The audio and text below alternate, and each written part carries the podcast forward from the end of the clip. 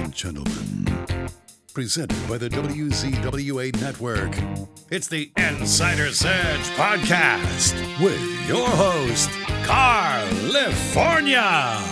Ladies and gentlemen, welcome to the Insider's Edge podcast here on the WCWA Network. I'm your host with the most on the West Coast, Carlifornia in Fury. It's a joy to be with you all once again. And speaking of a joy right here, right now, I get to speak to a guy who I'm very interested in learning about his time in professional wrestling. Ladies and gentlemen, this is the one, this is the only Mr. Rico Casanova. How are you, sir? Hey, how you doing, man? Thanks for having me. Appreciate it. Absolutely. Thank you again. I'm really excited to learn about your time in professional wrestling, sir. And the first question I ask on this show, as usual, is, before you got involved in the wrestling business, how did you first become a fan of professional wrestling? Well, you know, I grew up in Puerto Rico, and my grandfather and my dad were big wrestling fans. And my grandfather and my dad grew up in New York. So they were big fans of Bruno Sammartino, you know, watching the big old WWWF back in those days. So when they moved to Puerto Rico, they started watching wrestling in Puerto Rico, which was Carlos Colon, Capital Sports Promotion in the early 70s. And so me watching with them every Saturday morning, watching the TV show, got me into becoming a wrestling fan since I was a little kid. Right. That's amazing. I wasn't aware that you actually grew up in Puerto Rico as well. That's really cool. So I guess as a fan, you know, with your father and all that, did you get to go to any of the shows? Oh, yeah. So my dad, he every Saturday, he was taking me to this stadium called Hiram Bithorn, 15,000, 20,000 people packed. And that's why I actually got to see Andre the Giant and big stars like that, that I used to go there. Ric Flair went by there as well. And what my dad used to do, he gets so excited from the wrestling show. Ooh. Sorry, I think you might have accidentally muted yourself there.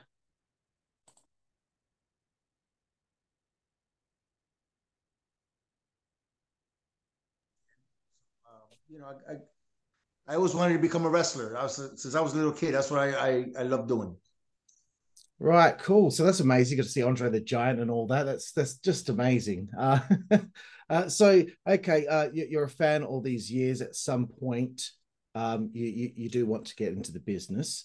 How did you go about figuring out how to get into the wrestling business? So what happened was, you know, I never knew how to get into the wrestling business. So what happened was I joined the military real young at 17 years old because I became a father at 17. So at that age, I said, you know, I have to do something to take care of my child, right? So I joined the military, was in the Army for a few years, went to the war. I was in Desert Storm in 1991. And after I came back from the war, I was stationed in Fort Myer, Virginia, and the Honor Guard. And the Honor Guard is actually the unit, the most prestigious unit in the military, in the Army, that watches the president. Now, when you see the president coming down in the helicopter and you see the guys there watching him, or the Tomb of the Unknown Soldier, that's the guys from the Honor Guard, right? So I was in that unit, and that was in right outside Washington, D.C. I always watched wrestling, I told you. So I saw that there was a wrestling show in the Washington DC Armory. So I decided to go watch it live. And when I'm going to the wrestling show, I see one of my soldiers. I was a sergeant back then. So I saw one of my own soldiers working security at the wrestling show. So I see my soldier walking Ric Flair, Sting, Brian Pillman, walking him to the ring and back, right? So I'm like, what? And that was a Saturday. I remember that was a Saturday night. Monday morning, we do PT in the unit, and I see him, and I call him over, and I say, hey, I saw you at the wrestling show Saturday. He's like, yes, Sergeant. I'm like, well, how'd you get to do that? And he told me he was going to a wrestling school. And I'm like, what? You know, I got the little light bulb go off, right? And I'm like, wrestling school? First time I ever heard of that.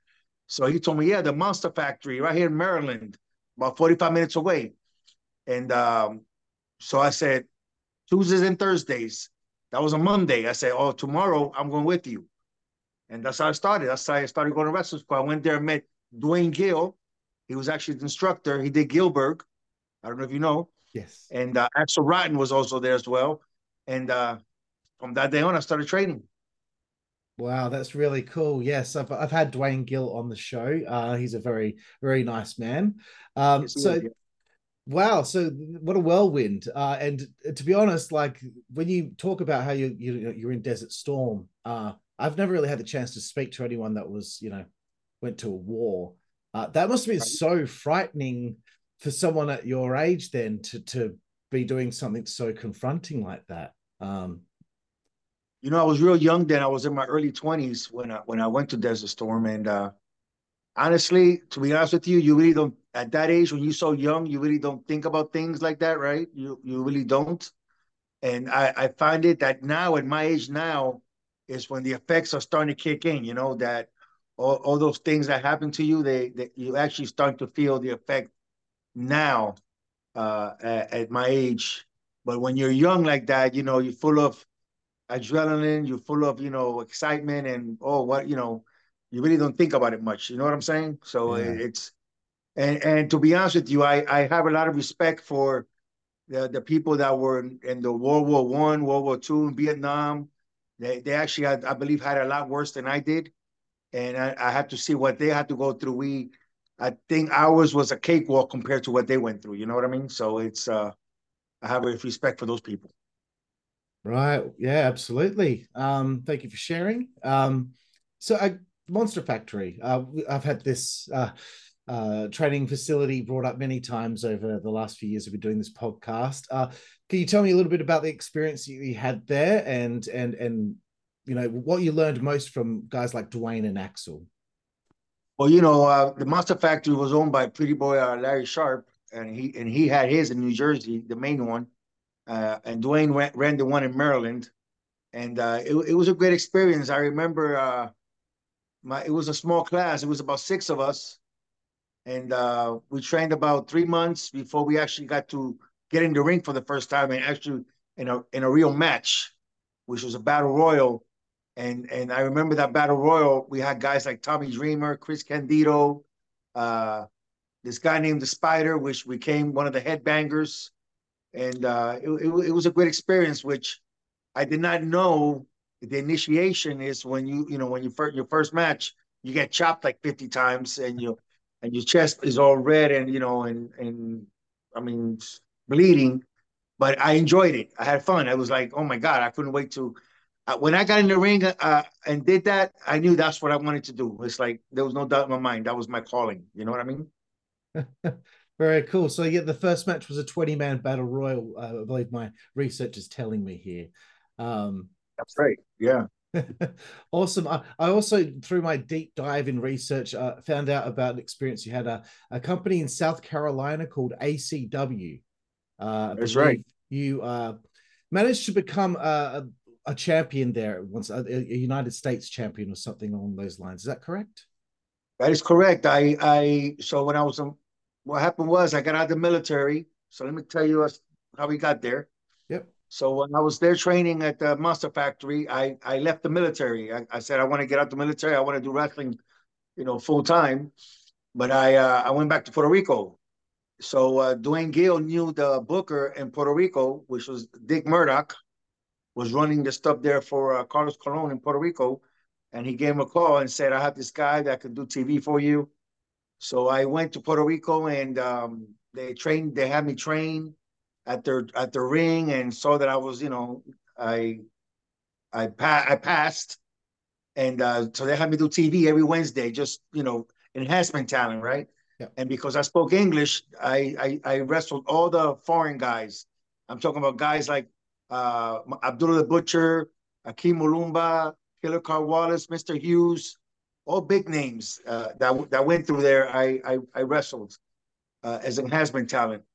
I did that for about a year or so, and I decided to move to the States to, you know, because I have my family, I have my kids, right? So I wanted to try to look for a better job opportunity. Plus, I knew that in the Carolinas and the Charlotte area, you know, WCW was starting out and, you know, it was a big wrestling ground there, right? Proving ground for wrestling. And my aunt was living right outside Charlotte. So I went to, moved to her in North Carolina, and I started training at Ivan Koloff's wrestling school. And I saw an independent show I went there, and they liked how I wrestled. So they said, hey, come next week to this place in Manning, South Carolina. So I went there, on Manning, North Carolina, one of those two. I can't remember. I know it was Manning. I just don't know if it was North or South Carolina. Yeah. And so I go there, it's ACW, and that's where I met Rob Van Dam for the first time. We did that, and this other guy named Chaz Rocco, Jimmy Jam Garvin, Dick Slater, Greg the Hammer Valentine. And so I get there and say, oh, you're going to be a part of this 20-man battle royal. And there's two battle royals. The winner of each battle royal is going to wrestle each other. And then the winner of that is going to wrestle the United States champion. At that time, the United States champion was Jake the Snake Roberts. So here I'm thinking, my first match with this company, I'm thinking, I'll be in the battle royal, I'll be one of the first guys eliminated, you know what I mean? No, they tell me I'm gonna win the battle royal, then I'm gonna beat the other guy, and then I'm gonna wrestle Jake the Snake Roberts, right? Now I'm used to wrestling names, like I told you in WWE in Puerto Rico, all the big names came through there. I'm used to wrestling them, but not nobody like Jake the Snake Roberts, right? One of my idols. So but my main thing was that not that I was wrestling Jake the Snake Roberts, he told me I'm gonna win. So I beat Jake the Snake Roberts, but my main thing was, okay, then I have a phobia of snakes, right? So I knew that once the match was over, that I was gonna have the snake on me for one way or the other, right? Yeah. So I had to overcome that phobia in order to have the snake, put the snake on me and at the end of the match. And so that was, I wouldn't say me beating Jake the Snake Roberts was my biggest accomplishment, was having the snake on top of me. That's probably my biggest accomplishment. I can imagine that would scare me shitless as well. Another thing I found really interesting is the 20th of December in 1996. There happens to be a situation where Sid Vicious is supposed to be facing Duke the Dumpster Drossi, who does not make the show. In some random twist of fate, I've done my homework. This random twist of fate, somehow you are put on this show. I believe it's a co-promoted show with the WWF and the WWA, and you end up working with Sid Vicious in this show in Puerto Rico. Can you tell me a little bit about that? Correct. So I was in the first match at that show, and the booker in that show was actually Dutch Mantel. And it was a show because Savio Vega in that time was in WWF, so he opened up a promotion in Puerto Rico, WWA, and being he was at WWF at the time, he did joint shows in Puerto Rico, so he brought down Sid Vicious, Sid Justice at the time. He was a WWF champion, and he was supposed to defend the title against Duke the Dumpster Drossi, and for some reason he started out of Miami, he missed it or something, he didn't make it. And he was so, he loved the way he watched me work in the first match. And he said, oh, I just met the Puerto Rican Shawn Michaels. And so he wanted to wrestle me. So he actually chose me, handpicked me to wrestle me and defended the WWF title against me in that show. That's crazy. Isn't that crazy? Yeah. Hey, tell me about it. The match didn't last too long, but I was happy. You know what I mean? I'd be happy too. So again, your career's, moving along there through the 90s.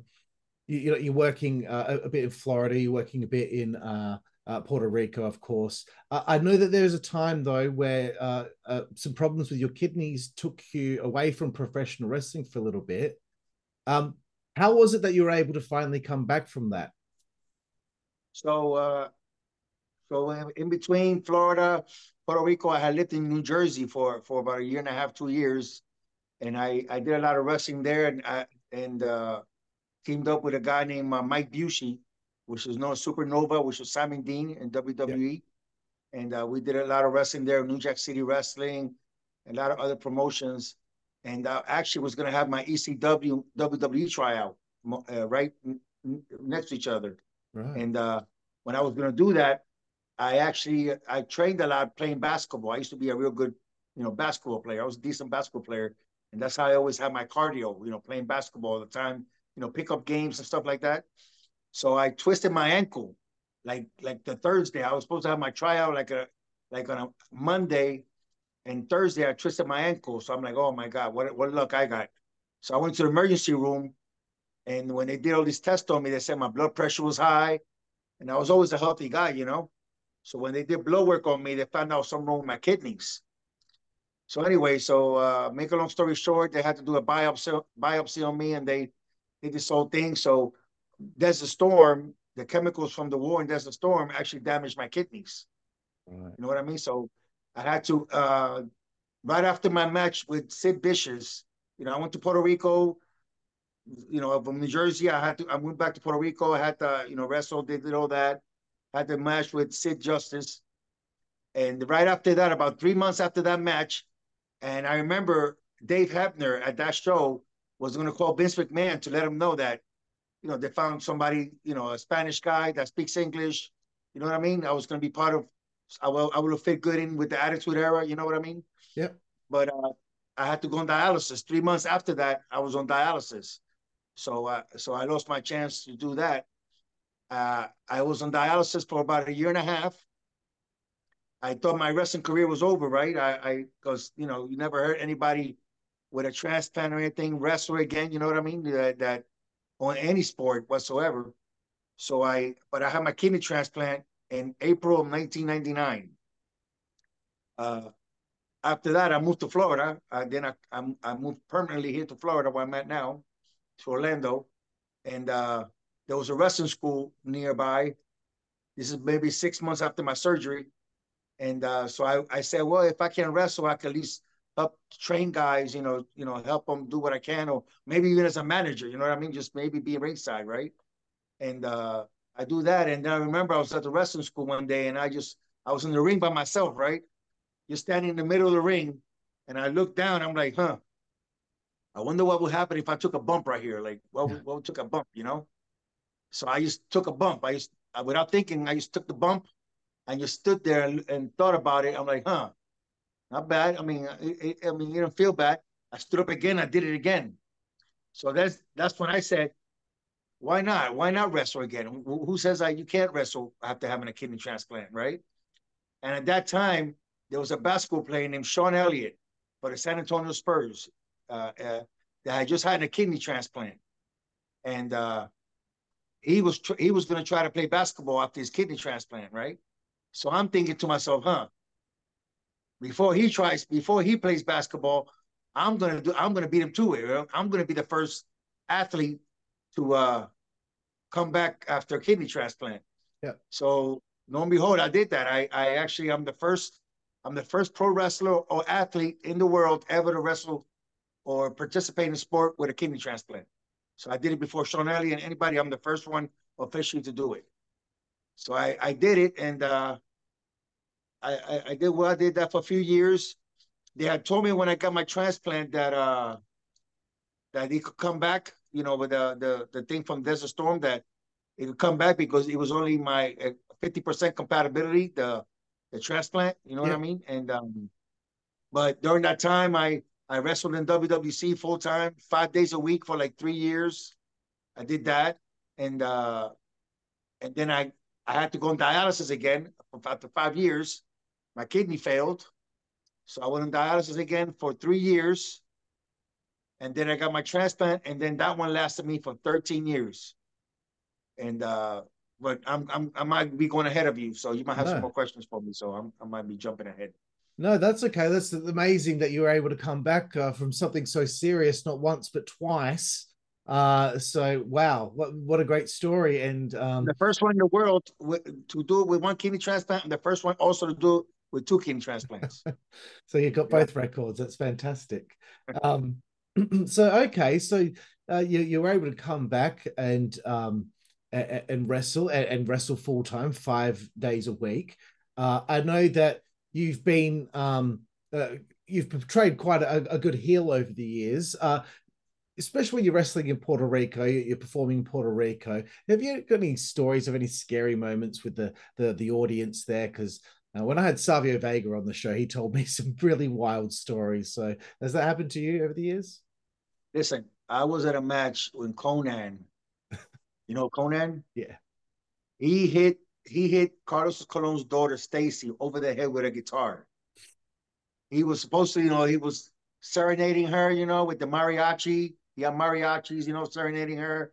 Like he was going to propose, you know, and he just took the guitar and busted her over the head with it.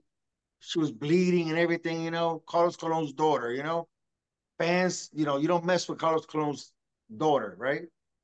Listen, it's in Humacao, Puerto Rico. The town was called Humacao, Puerto Rico. We run, he runs into the dressing room. I tell you what, talk about scared shitless. The crowd was trying to bang the door open, like knock the door down to get at us in the dressing room. They had to call the SWAT.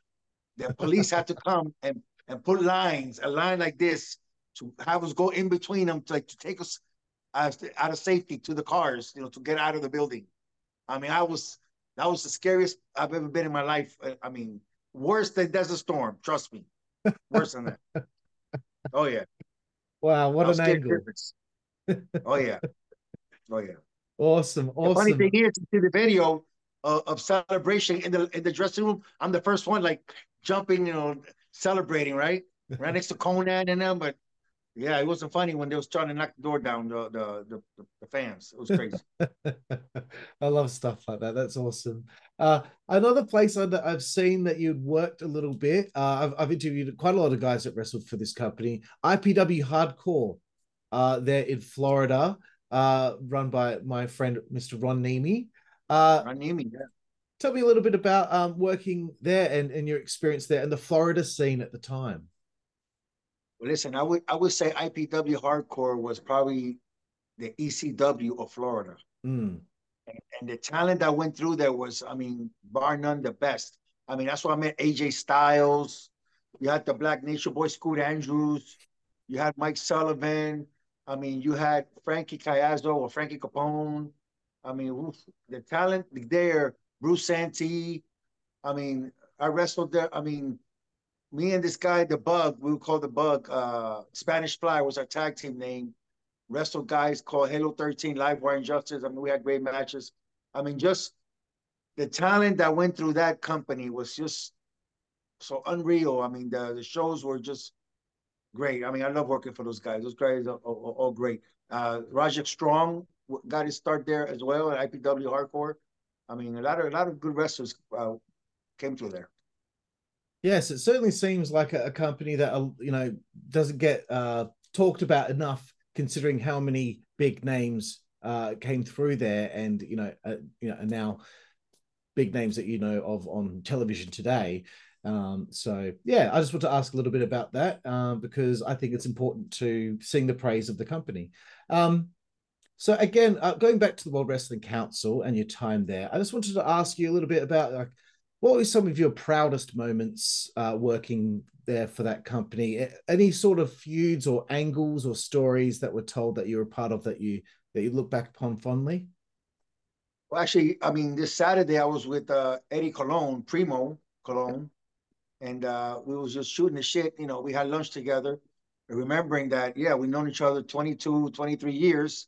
I actually can say that I have a hand in helping build his character, building, you know, in the wrestling business, help him out when he was a young kid, 18, 19 years old, you know. Me and him were just talking about that, and we have that respect for each other.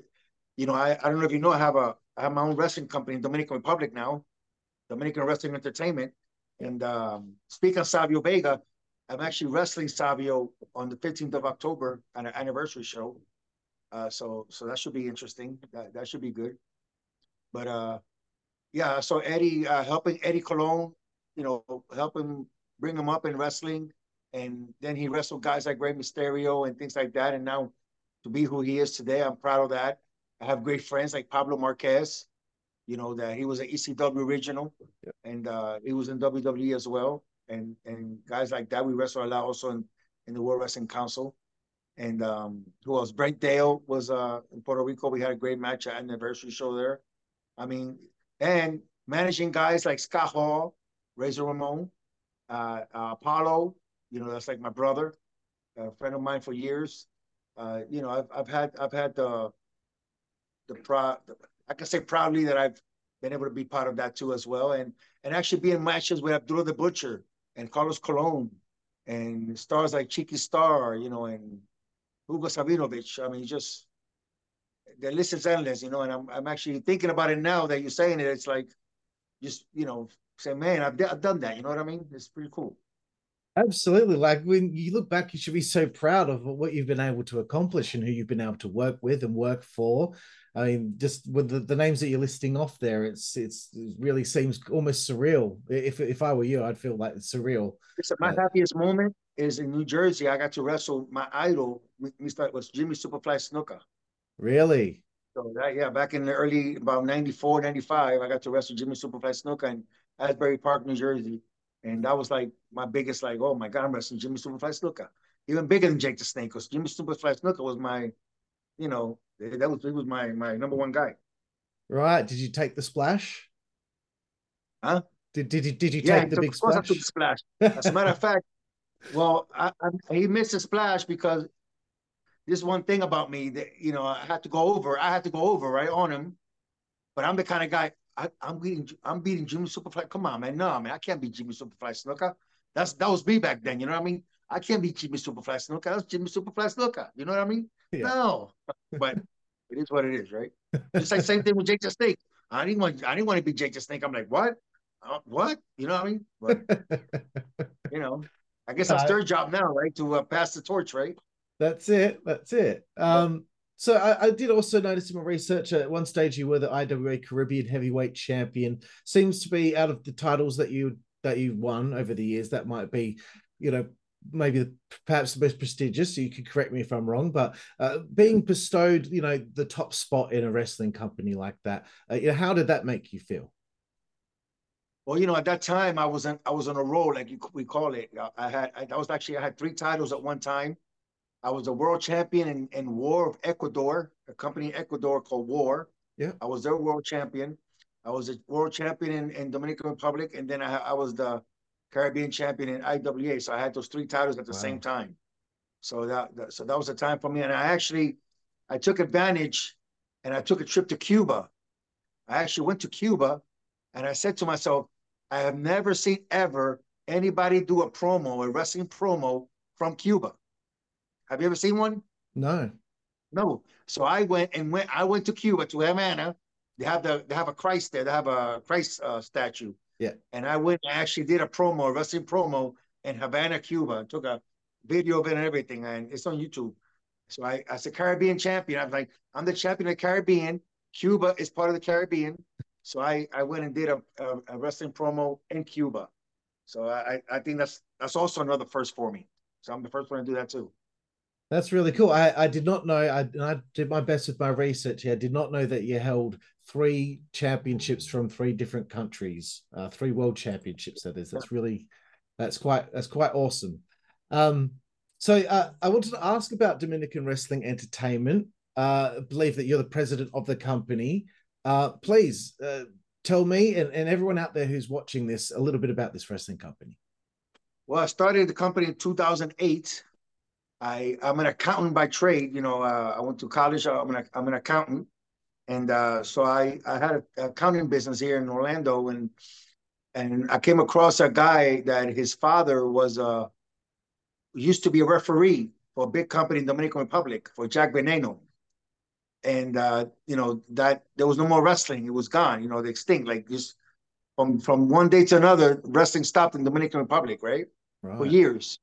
So, I mean, there was some shows here and there, but not like before. You know what I mean? So I talked to him and I said, hey, man, what? There's a whole bunch of wrestling companies in Puerto Rico, and Puerto Rico's a lot smaller than Dominican Republic. So let's do one. Let's open another one up in Dominican. You know, let's open one up there. And he's like, I don't know. So I knew he was traveling there, and I said to myself, huh. So I booked a flight, the same flight he was on.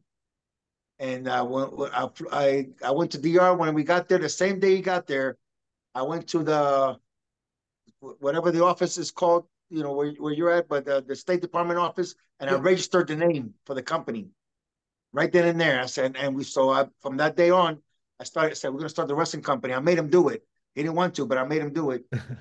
He backed out of it later, so it's just me now. But so from that day on, I said, oh, you know, and then. He showed me people, and there was this legend there. His name was Relámpago Hernandez. He was like the big, he was like the Roddy Piper of Dominican Republic, right? And so he took me around and showed me, you know, some of the old wrestlers, some new guys that were trying to train and things like that. And we got going. That's how we started doing DWE, little by little. Right, cool. So you said that the company was started in 2008 and it's still going today. Right. Yeah. Very cool. So as you mentioned, you'll be wrestling Savio Vega in October because I was doing as much research as I could. I couldn't find a lot on what might have been your final match or final match to this date. Are you still wrestling quite regularly? No, I haven't had a match in 7 years. So that's the main, that's one of the things I settled as president of the company, right? I stopped wrestling, one, because, you know, my health condition, you know, because I am on dialysis, right? So I'm going to risk it all to wrestle Savio that day. I'm actually in training. We're going to the gym. Apollo's son, he's like my nephew, Apollo Jr. I'm training with him a little bit and getting in the ring again. But I haven't had a match in 7 years. So it's going to be interesting. It's going to be interesting. Wrestling somebody like Savio Vega is not going to be easy at all. So it's going to be something. Wonderful. I'm looking forward to finding out how that all goes. And this has been so fun, Rico, to learn about your time in professional wrestling. I've really enjoyed my time with you here. Is there anything that you would like to say to any of your fans out there, or anything that you would like to plug for whoever's watching this right now? Sure. I want everybody, they could follow us on our YouTube page. It's DWE Lucha, DWELUCHA. You can find us there, and you'll see our wrestling shows on there. We always post them up within a week after having it.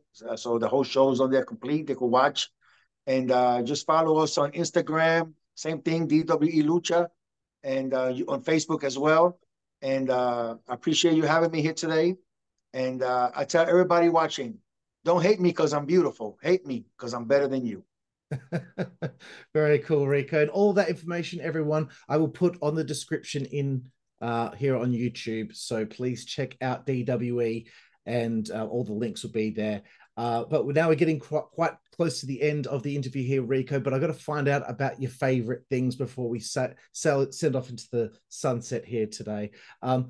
The first one here, Rico, is who is your favorite professional wrestler of all time? Shawn Michaels. Excellent choice. Do you have a favorite opponent over the course of your career? His name is Dr. Hertz. He's an independent guy from New Jersey. He's also one of my best friends. And anytime we get in the ring together, it's like we click. Him and Livewire. There's another guy named Livewire from Puerto Rico. I would say those are two of my favorite wrestlers, opponents.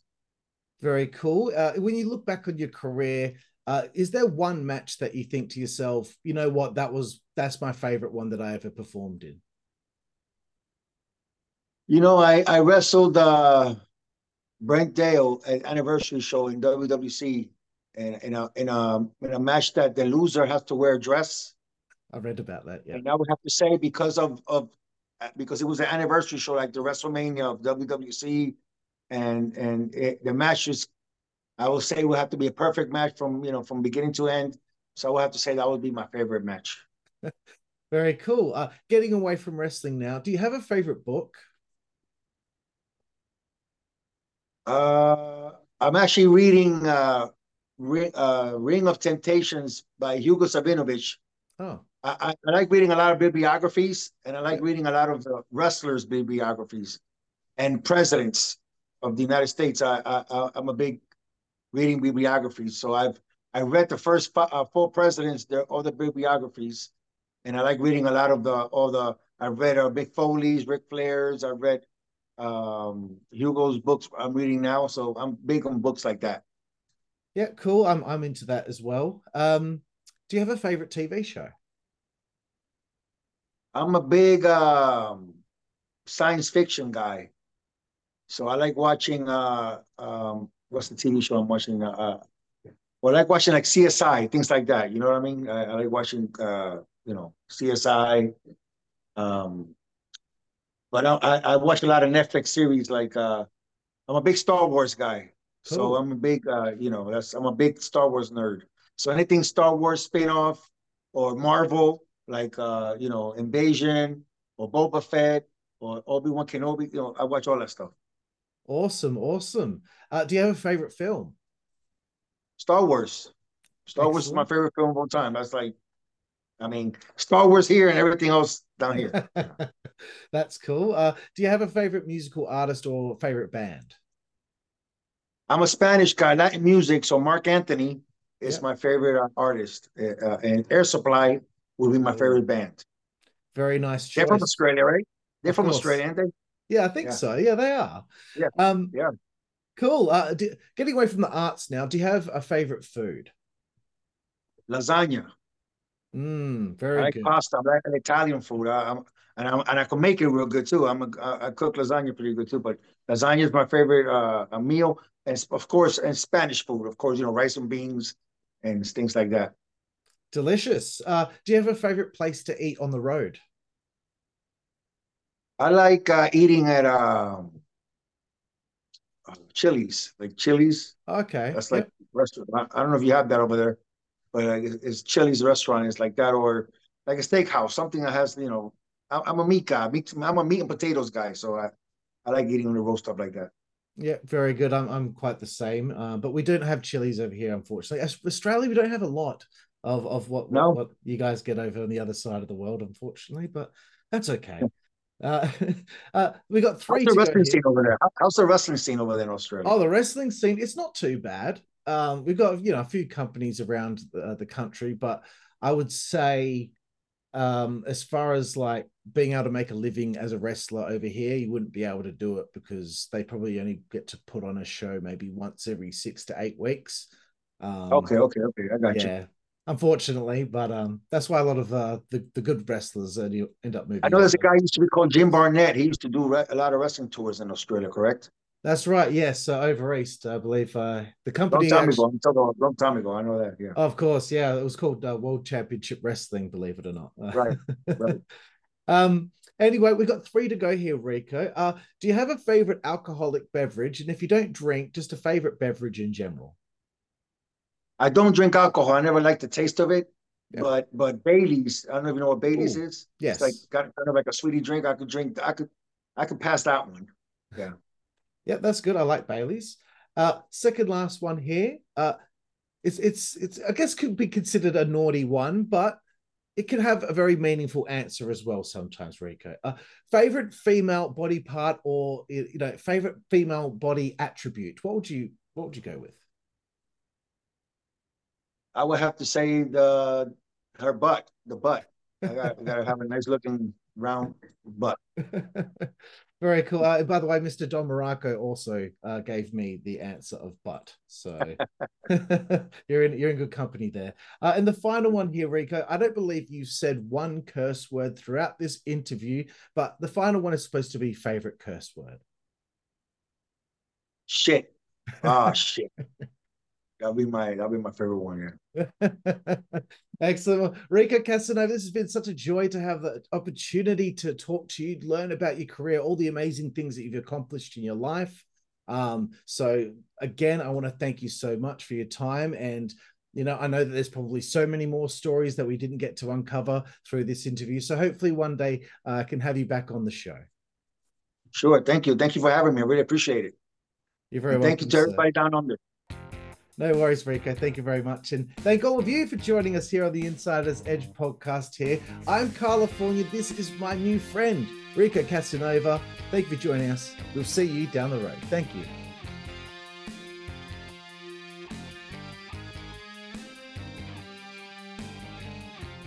And no chance in hell. I thought you'd ever see Vinnie Mac and Shane O'Mac here in All Elite Wrestling. And Vince McMahon looked like he might have shaved his eyebrows. Network, that's the way. We play. Good God Almighty. Network, that's the way. We play. Get puppies. Network, that's the way. We play. Get. The following announcement has been paid for by the WZWA Network.